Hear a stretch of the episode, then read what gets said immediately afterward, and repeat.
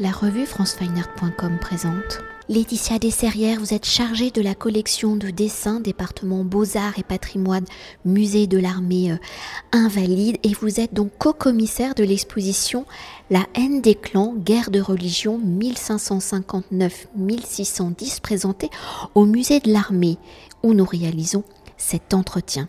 Alors en interrogeant la place de l'image et de la rhétorique dans les conflits en s'appuyant sur les témoignages de l'époque ainsi que les recherches historiques récentes et en parcourant la chronologie de 1559 avec la mort accidentelle d'Henri II à 1610 avec l'assassinat d'Henri IV, l'exposition La haine des clans, guerre de religion 1559-1610 revient sur l'un des pans les plus sombres de l'histoire de France qui va embarquer le royaume dans 40 ans de conflits civils et de 8 guerres de religion dans ce temps resserré, plusieurs clans vont s'affronter pour le pouvoir allant de la Ligue ultra-catholique menée par les Guises au clan protestant conduit par les Condés en passant par le parti plus modéré des Montmorency, mais on verra, il n'y a pas que. Alors dans un premier temps, pour mieux cerner les enjeux de l'histoire, peut-on revenir quand même sur les circonstances de ces conflits où la réforme de l'Église romaine est au cœur de ceci avec la publication des 95 thèses de Martin Luther, initiateur du protestantisme. Alors au début de ce XVIe siècle, dans quelle situation se trouve l'Église romaine en suivant les thèses de Martin Luther? Pourquoi certains veulent-ils réformer l'Église alors que d'autres veulent la consolider dans son état? Selon la gouvernance du royaume de France Pourquoi est-il important pour le roi de rester dans les préceptes de l'Église de Rome et donc du pape? Alors, euh, les 95 thèses euh, de, Luther, qui sont publiées euh, à Wittenberg en 1517, trouvent un écho assez rapidement en France dès les années 1520. Elles vont trouver un écho dans la publication d'opuscules. nous en présentons notamment un au tout début de l'exposition. Et elles vont trouver un public un public, puisqu'en fait, euh, c'est 95 euh, thèses et le combat un petit peu de, Luther, c'est de lutter contre les indulgences de l'Église et euh, la possibilité des rachats, en fait, des années de purgatoire contre lesquelles Luther se, voilà, s'exprime. Il va trouver des disciples aussi, donc pour euh, les Français vont être plutôt calvinistes, donc ils vont suivre plutôt euh, les préceptes de Jean Calvin, qui euh, s'est réfugié à Genève et qui, depuis Genève, va diffuser cette réforme.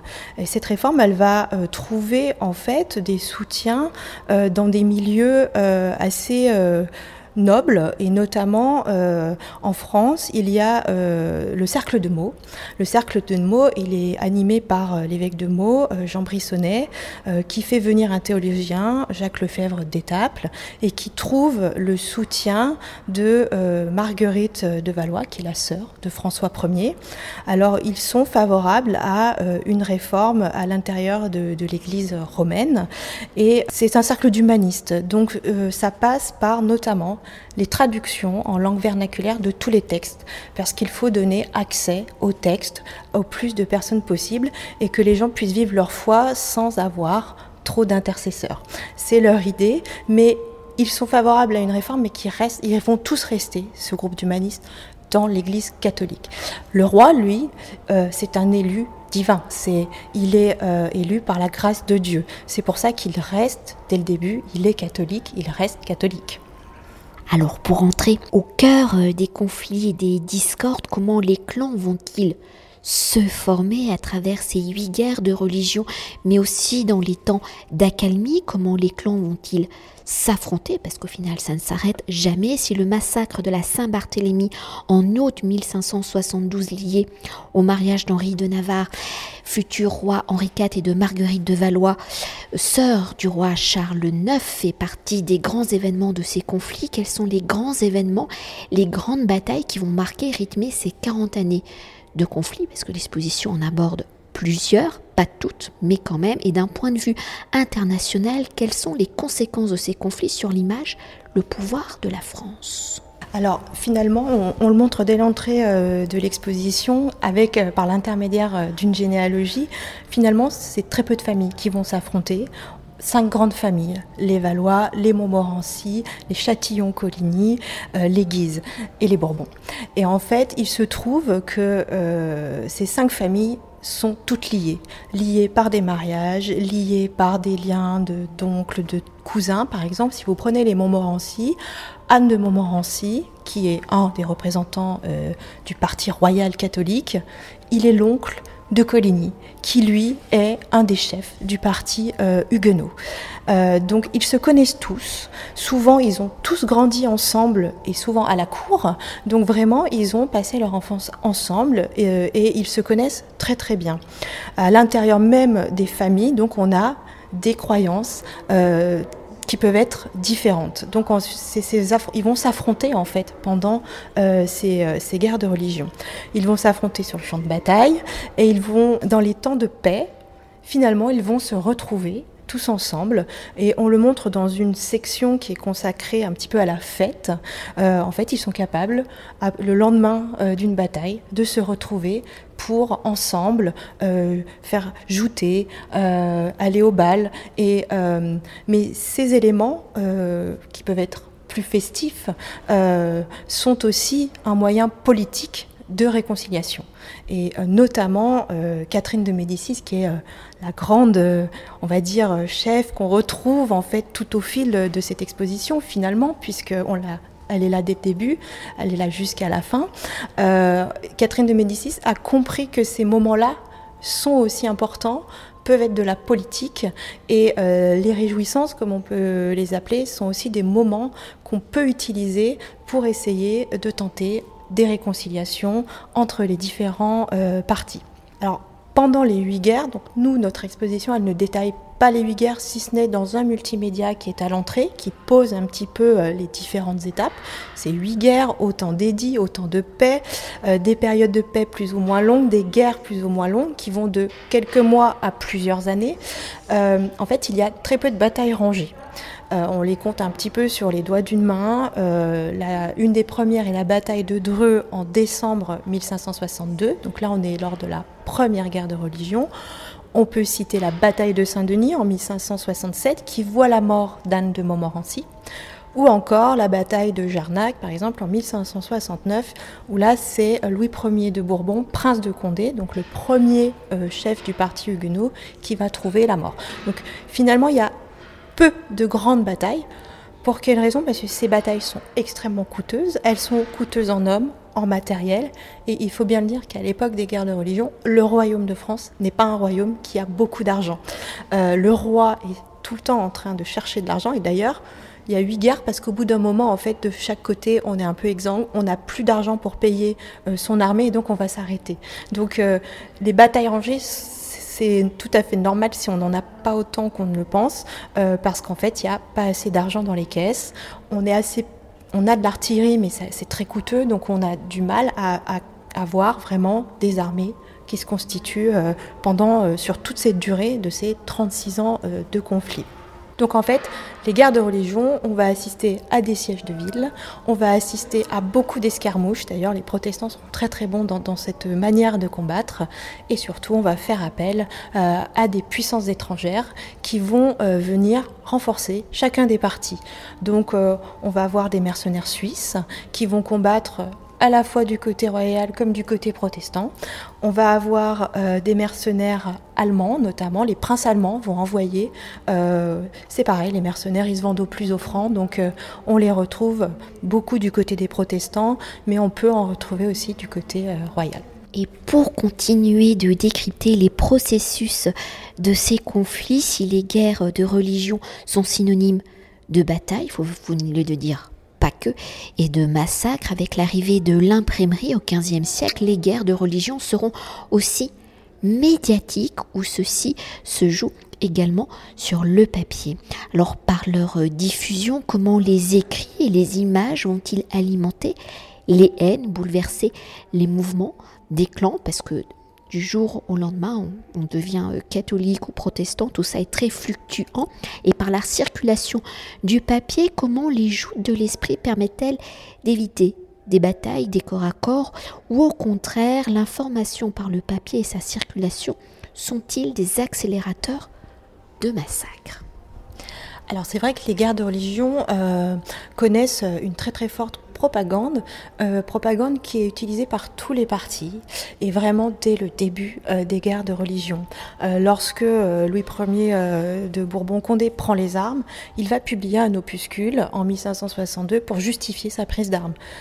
Immédiatement, du côté catholique, euh, Anne de Montmorency, le maréchal de Saint-André et François de Guise, le fameux triumvirat catholique, vont publier une réponse. Donc on a des joutes verbales par opuscules interposés euh, qui euh, sont publiés, ce grâce au développement de l'imprimerie qui facilite un petit peu aussi toute cette circulation d'imprimés. Mais en fait, la propagande va toucher toutes les catégories de la population, parce qu'on va euh, du petit libelle euh, au pamphlet, en passant par le canard affiché sur les murs ou euh, distribué par les colporteurs qui apportaient les nouvelles. parfois, on a aussi vraiment des, des, sortes de fake news. Hein. On, a, on, fait des fausses annonces. c'est un petit peu les fake news avant l'heure, on va dire. et ce, et ce c'est particulièrement vrai euh, au moment de la Ligue.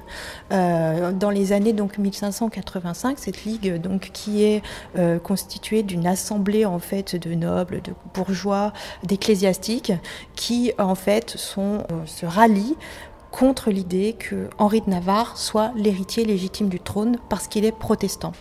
Euh, la Ligue est menée par les Guises, par Henri de Guise et son frère, le cardinal de Guise. Euh, et euh, en fait, à cette époque-là, on va assister vraiment à une forte production, notamment d'estampes. Euh, vous avez toutes les estampes euh, de, la rue Montorgueil à Paris, euh, qui est une rue où il y a une trentaine d'imagiers comme ça qui sont installés. Beaucoup d'entre eux ont adhéré à l'Union de la Ligue et ils vont à travers leurs images, donc ce sont souvent des gravures sur bois qui sont extrêmement parlantes avec des légendes sans concession, on va dire, pour souvent Henri III. Et ils vont comme ça fustiger tous les actes d'Henri III. Ça va aller très très loin après 1588, quand Henri III a décidé d'éliminer ses ennemis, qui sont donc les de Guise, euh, Henri de Guise et son frère le cardinal, qu'il fait assassiner en 1588 en marge des États généraux de Blois. Et à partir de là, on va avoir une vraie saturation de l'opinion. Euh, on va euh, avoir vraiment, on va désigner Henri III comme un tyran. C'est un tyrannicide. Il a tuer l'Église.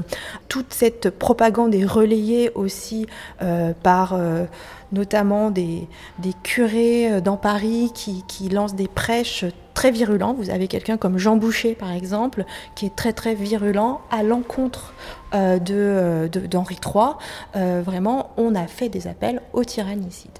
Et peut-être pour s'attarder sur l'un des acteurs de ces guerres de religion, pouvons-nous faire un portrait d'Henri de Navarre, futur Henri IV, parce que l'exposition se clôture avec lui. Pourquoi Catherine de Médicis pense-t-elle qu'il est un élément clé pour euh, revenir à la paix dans le royaume en le liant à son unique fille et en tant qu'Henri de Navarre, quelles seront ses actions dans les conflits une fois roi devenu Henri IV Quelles sont les actions qu'il va mener pour réconcilier le royaume et les différents alors Henri de Navarre, il est le fils d'Antoine de Bourbon et de Jeanne d'Albret. Jeanne d'Albret, donc qui est reine de Navarre.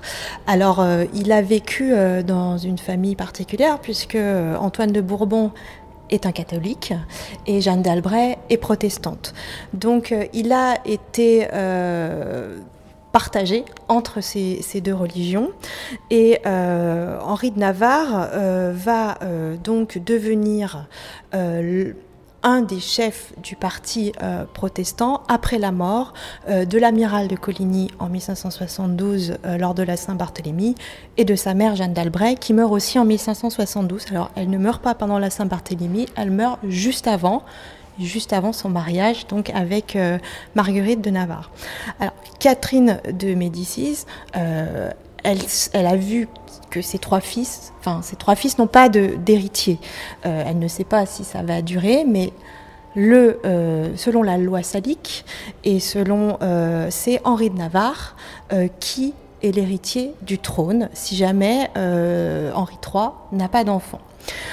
donc elle sait très bien que Henri de Navarre est un personnage important et c'est pour ça aussi qu'elle décide de marier sa fille. c'est vraiment, alors le mariage entre Margot et Henri de Navarre, c'est vraiment une action de Catherine de Médicis. Pour elle, c'est peut-être la possibilité de la réconciliation. Et d'ailleurs, au moment du mariage, euh, tous les protestants étaient venus. Enfin, vraiment, à Paris, il y avait un concentré de princes, enfin, de, chefs hein, et de princes protestants qui étaient euh, présents. Euh, il s'est passé la Saint-Barthélemy derrière, euh, mais euh, voilà, pour Catherine de Médicis, c'était vraiment un élément euh, politique. On sait qu'elle a beaucoup utilisé ses enfants dans sa diplomatie. Margot a été proposée en mariage à, beaucoup de monde, à des princes étrangers, mais pas que Margot. Henri d'Anjou, le futur Henri III, a été proposé à Elisabeth Ier. Ça n'a pas marché. Proposé à Elisabeth Ier également euh, le frère d'Henri d'Anjou, François d'Alençon. Ils ont même été fiancés et finalement le mariage ne s'est pas fait. Mais voilà, Catherine de Médicis avait bien compris que ces alliances-là pouvaient aussi euh, servir sa politique et sa politique à un moment donné c'était de réconcilier euh, les Français, enfin de, réconcilier ce royaume qui était totalement déchiré. Donc Henri euh, de Navarre, lui, euh, va euh, d'abord prendre les armes du côté protestant, et puis il va à un moment donné s'allier avec Henri III. Au moment de la Ligue notamment, quand Henri III voit que pour reconquérir un peu son royaume, il doit faire alliance aussi avec les forces d'Henri de Navarre, ils vont tous les deux tenter en 1788 la reconquête vers Paris, puisque Paris était tombé aux mains des ligueurs, Paris était tombé aux mains des Guises. Euh, le roi avait dû euh, partir de sa capitale, donc euh, ensemble, ils vont reconquérir le royaume. Et d'ailleurs, sur son lit de mort, Henri III va reconnaître Henri de Navarre comme son héritier légitime.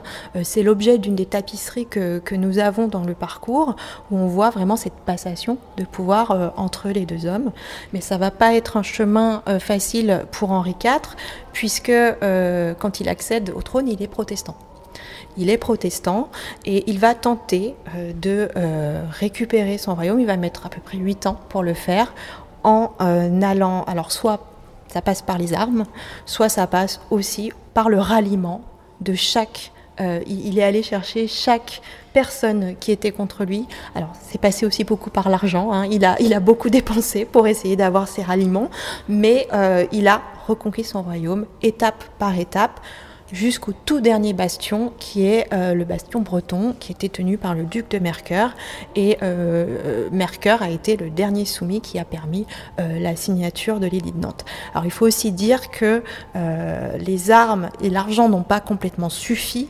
À un moment donné, il s'est rendu compte qu'il allait devoir aussi passer par l'abjuration du protestantisme s'il voulait vraiment avoir tous les ralliements derrière lui et c'est ce qu'il va faire en 1593 il va abjurer le protestantisme. Et c'est vrai que ce moment-là va être un peu déclencheur aussi euh, pour les ralliements, puisque à partir de là, euh, les nobles notamment euh, vont, se rapprocher de lui et surtout c'est que le royaume n'en peut plus. Il faut bien le dire que toutes ces guerres, on est dans une période de disette, de famine où les temps sont très très durs et donc à un moment donné, voilà, il faut que tout ça s'arrête.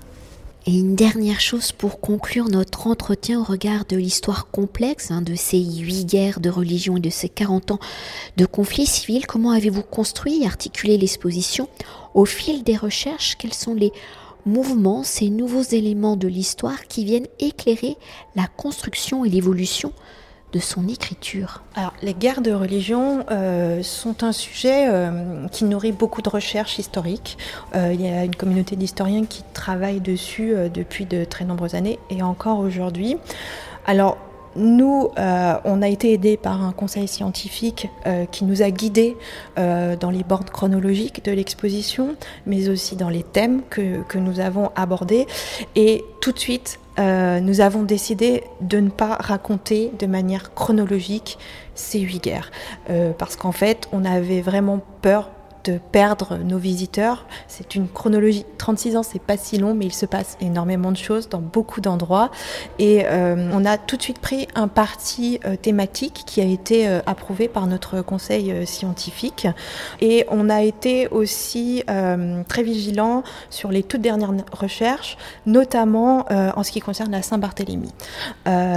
vous avez des publications assez récentes, je pense à celle de Jérémy Foa notamment, qui mettent en avant euh, des recherches euh, très intéressantes euh, dans les archives notariales notamment. Et Jérémy Foa a notamment pu mettre des noms, raconter des histoires sur les victimes, mais aussi les bourreaux, et, faire un vrai point sur ce qu'est la Saint-Barthélemy, sur ce qu'on sait de la Saint-Barthélemy, parce qu'on sait, on a beaucoup de fausses idées sur la, Saint-Barthélemy. Et d'ailleurs, on, l'a interviewé dans l'exposition euh, dans l'espace consacré à la Saint-Barthélemy, vous pouvez euh, entendre un petit peu ces, commentaires sur ces dernières recherches. Et euh, on a voulu essayer un petit peu de, restituer ces éléments-là, à savoir que finalement les bourreaux n'étaient pas si nombreux que ça. C'est pas une poignée, mais c'est très peu de tueurs par rapport au nombre de victimes, euh, notamment à Paris. Donc on a essayé de restituer euh, ces éléments-là. Et puis euh, on a aussi essayé de donner une dimension un peu plus internationale à ce conflit en se basant aussi sur des, des recherches actuelles, en élargissant le propos, puisque finalement on retrouve aussi euh, ces conflits euh, euh, confessionnels assez loin de la France, au Brésil, en Floride par exemple. Et on a tenu aussi à donner cette ouverture qui peut être un peu surprenante et qu'on connaît beaucoup moins. On a voulu aussi voilà, montrer des choses moins connues sur cette période dans notre exposition. Merci beaucoup. Cet entretien a été réalisé par franceweiner.com.